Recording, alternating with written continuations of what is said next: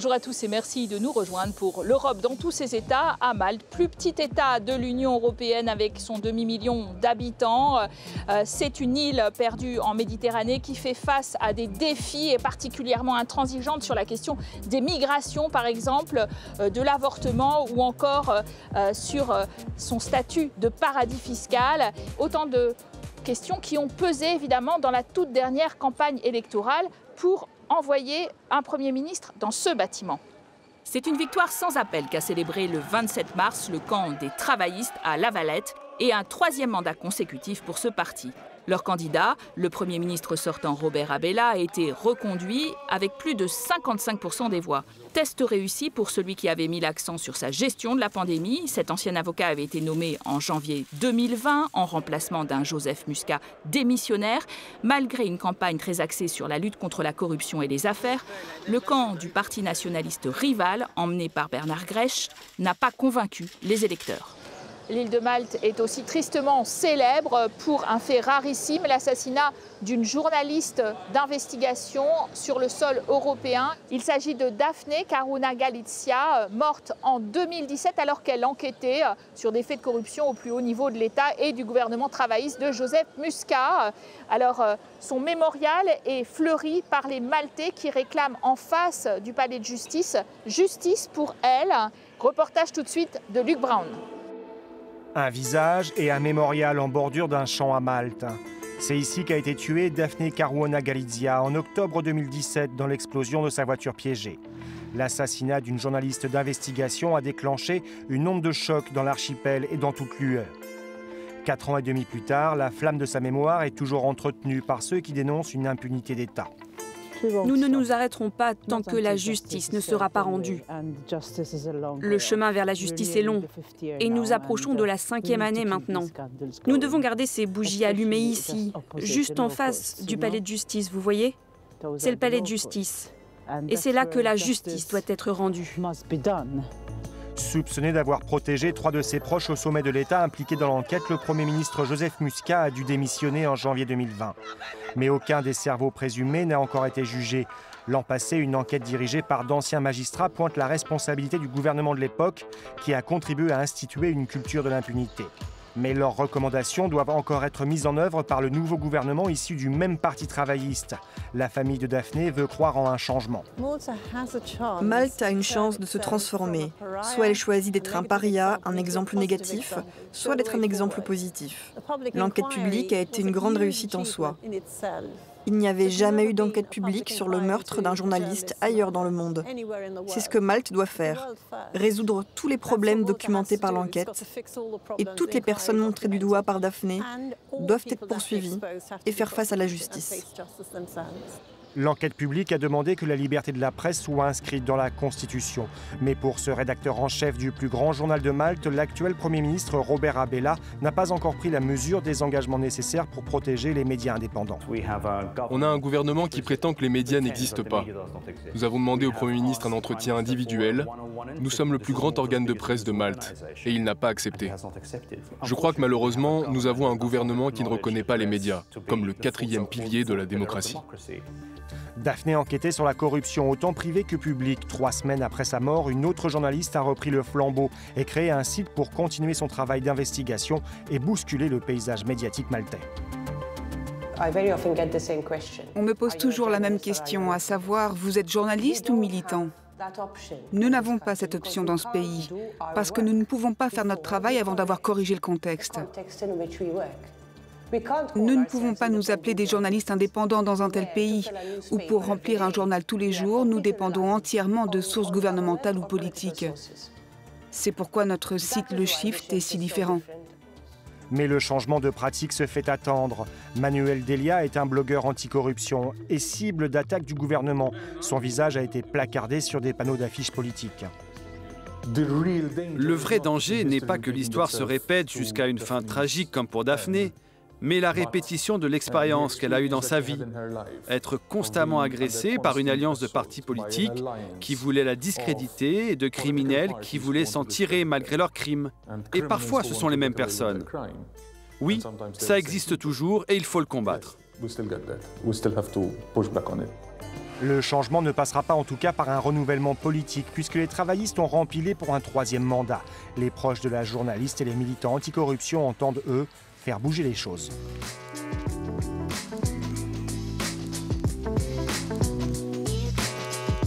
C'est sur la terrasse de Sacra Enfermeria l'infirmerie sacrée. L'ordre des hospitaliers y soignait plein de malades juste en dessous de nous. Nous sommes en compagnie d'Alfred Sand. Bonjour. Bonjour. Euh, vous êtes euh, eurodéputé, mais ancien Premier ministre. Votre parti, les travaillistes, sont au pouvoir d'ailleurs depuis 2013. Et il y a eu effectivement cette affaire de l'assassinat de la journaliste Daphné. On vient de voir ce reportage qui a beaucoup marqué les esprits. Des enquêtes remontent jusqu'au gouvernement même de Joseph Muscat, qui a dû démissionner en 2020 et parle d'une culture de l'impunité. Est-ce qu'on va euh, aller chercher les responsables très très haut placés On est en train de le faire, bien sûr. Mais il ne faut pas exagérer non plus, parce qu'en Malte, l'état de droit existe d'une façon assez importante. Il y a eu quand même des abus, c'est vrai.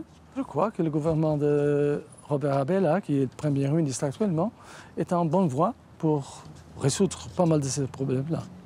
Et par exemple, il y a aussi, Daphné, enquêté sur la pipeline Melita qui relie la Sicile à euh, Malte.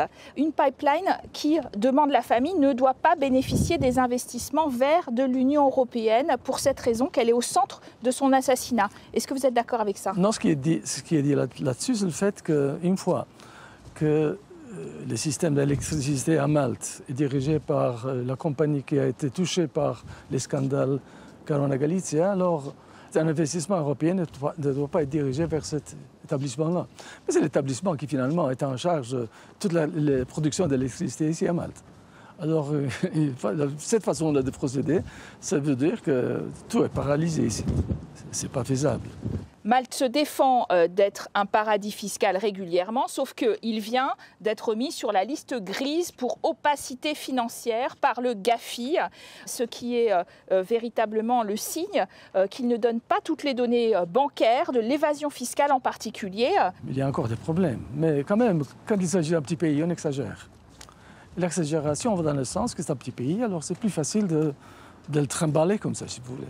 Si, par exemple, vous regardez l'index des secrets financiers, qui est publié par Tax Justice, une organisation semblable, bien sûr, alors Malte figure dans une place, en ce qui concerne les secrets financiers, assez bas. Avant ça, il y a les États-Unis, il y a l'Allemagne, il y a Luxembourg, il y a la Suisse. Alors, franchement, vous continuez néanmoins à proposer des passeports dorés, dernier pays, hein, puisque euh, les autres euh, y ont renoncé, en dernier euh, la Bulgarie, aux ressortissants qui investissent et obtiennent ainsi la nationalité, même s'ils sont chinois, russes et autres. Les passeports dorés, nouveau, c'est une sorte de nomenclature qui est très chargée négativement. Mais les gens qui obtiennent ces passeports-là, ils doivent investir Malte. Les États-Unis ont la même chose, le Green Visa dans les États-Unis, c'est la même chose. Vous investissez dans les États-Unis, vous avez le visa et puis le passeport américain. Bon, on n'a pas raciste ici, franchement. On ne dit pas c'est un Chinois, on ne le fait pas. Comment ça? L'une des personnalités maltaises les plus connues maintenant, c'est Roberta Metsola, la nouvelle présidente du Parlement européen. Même si elle est anti-avortement, a été critiquée pour cela. Qu'est-ce que vous pensez d'elle? Elle est dans l'opposition. C'est une femme politique très intelligente, très douée pour faire les contacts et faire des compromis dans le Parlement européen.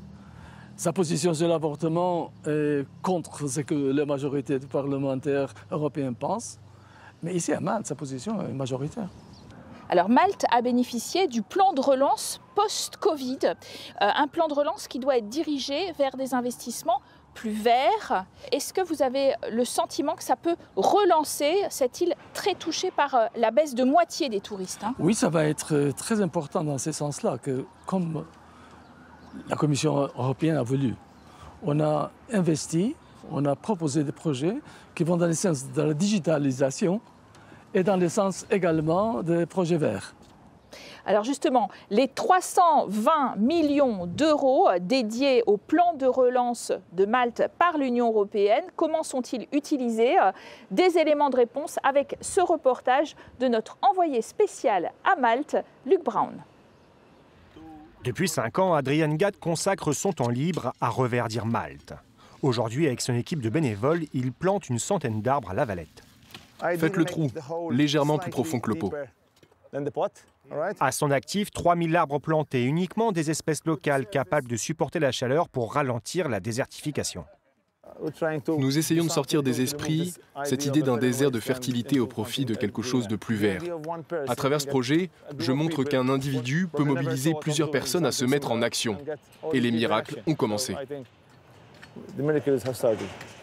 Adrian reçoit l'expertise d'une ONG soutenue par l'UE Life Terra. Ils ont fourni une application mobile pour géolocaliser les plants et une technique innovante pour une irrigation économe. L'arrosage a une forte empreinte carbone.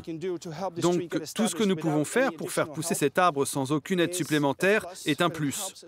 Cela aide dans le cadre des choses à faire contre la désertification. Et les résultats sont vraiment très bons. Le taux de survie est de 80 à 90% L'urgence climatique se fait ressentir à Malte. L'été 2021, l'archipel a vécu trois vagues de chaleur avec des températures supérieures à 40 degrés. Cinq des six dernières années ont connu des précipitations inférieures à la moyenne de 600 mm. Depuis 30 ans, Simone Borch fait le tour de la planète en tant qu'ambassadrice du climat de Malte. Nous avons un proverbe qui dit Février remplit tous nos puits. Et en fait, ce fut l'un des mois de février les plus secs de tous les temps. Mais l'année dernière aussi, et l'année d'avant. Si le climat continue à devenir de plus en plus chaud et de plus en plus sec, Malte deviendra un désert et ce sera une île très différente. Le changement climatique est au cœur du plan de relance post-Covid de l'Union européenne à Malte. Au total, il accorde 316 millions d'euros de subventions, dont 53% seront orientés vers des objectifs climatiques. Ils comprennent 60 millions d'euros pour les véhicules zéro émission pour le secteur privé et public, 60 millions d'euros pour améliorer l'efficacité énergétique des bâtiments. Malte doit également Les pluies sont plus intenses et soudaines. Au seul mois de novembre dernier, 30% des précipitations annuelles ont été enregistrées. Résultat, des inondations dans les zones densément urbanisées. L'UE a financé 85% de ce réseau de tunnels, 54 millions d'euros au cours de la dernière décennie. En l'absence de lacs ou de rivières naturelles, le reste de l'année, la pénurie d'eau se fait sentir. Les Maltais utilisent déjà 10% d'eau en moins que la moyenne de l'UE, 110 litres par jour. Ils espèrent économiser 8 litres supplémentaires grâce à cette campagne financée par l'UE. Malte a investi dans des usines de dessalement. Aujourd'hui, 60% de l'eau potable provient de ce procédé dit d'osmose inversée, une solution coûteuse et très énergivore. Mais les ressources en eau souterraine de Malte sont sous tension et risquent d'augmenter le niveau de salinité des nappes. C'est un bon indicateur des impacts potentiels du changement climatique. Si nous avons une élévation du niveau de la mer, cela aura certainement un impact sur l'interaction entre l'eau douce et l'eau souterraine. Entre un soleil de plomb et le sel marin, l'archipel est vulnérable. L'élévation du niveau de la mer menace les côtes et les plages de Malte. L'UE finance une étude de 600 000 euros pour évaluer les menaces avant qu'il ne soit trop tard.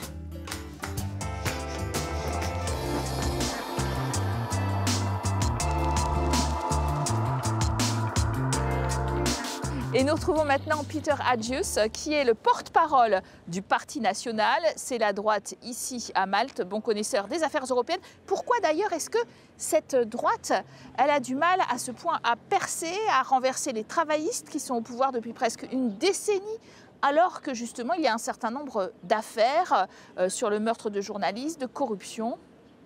Le Parti nationaliste à Malte a fait 25 ans dans le pouvoir c'est le parti qui a travaillé dur pour entrer dans l'Union européenne.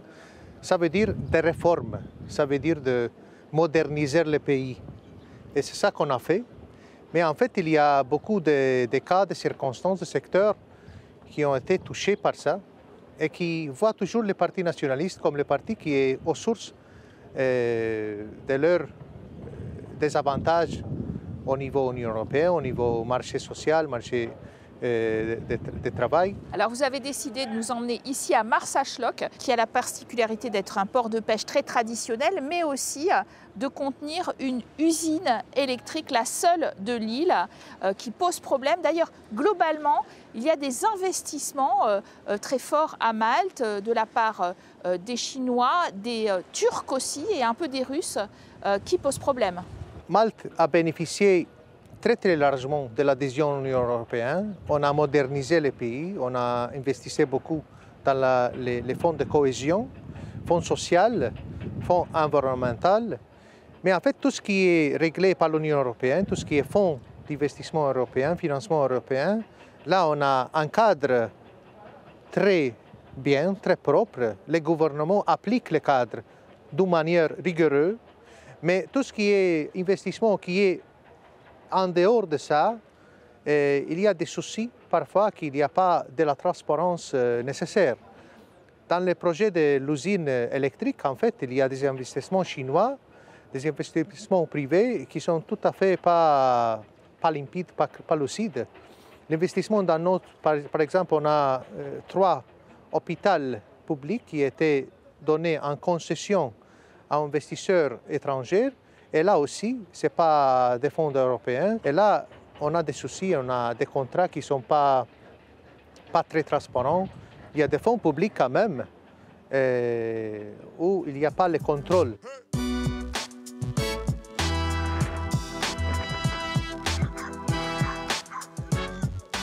Voilà, c'est la fin de notre émission à Malte consacrée euh, à la pêche aux infos pour ce qui est du Parti travailliste et des défis à venir. Vous pouvez retrouver tous nos programmes dans l'Europe, dans tous ses États, sur france24.com. Il existe d'ailleurs un épisode 2, toujours à Malte, plus particulièrement consacré à la crise Covid et à la migration. À très bientôt.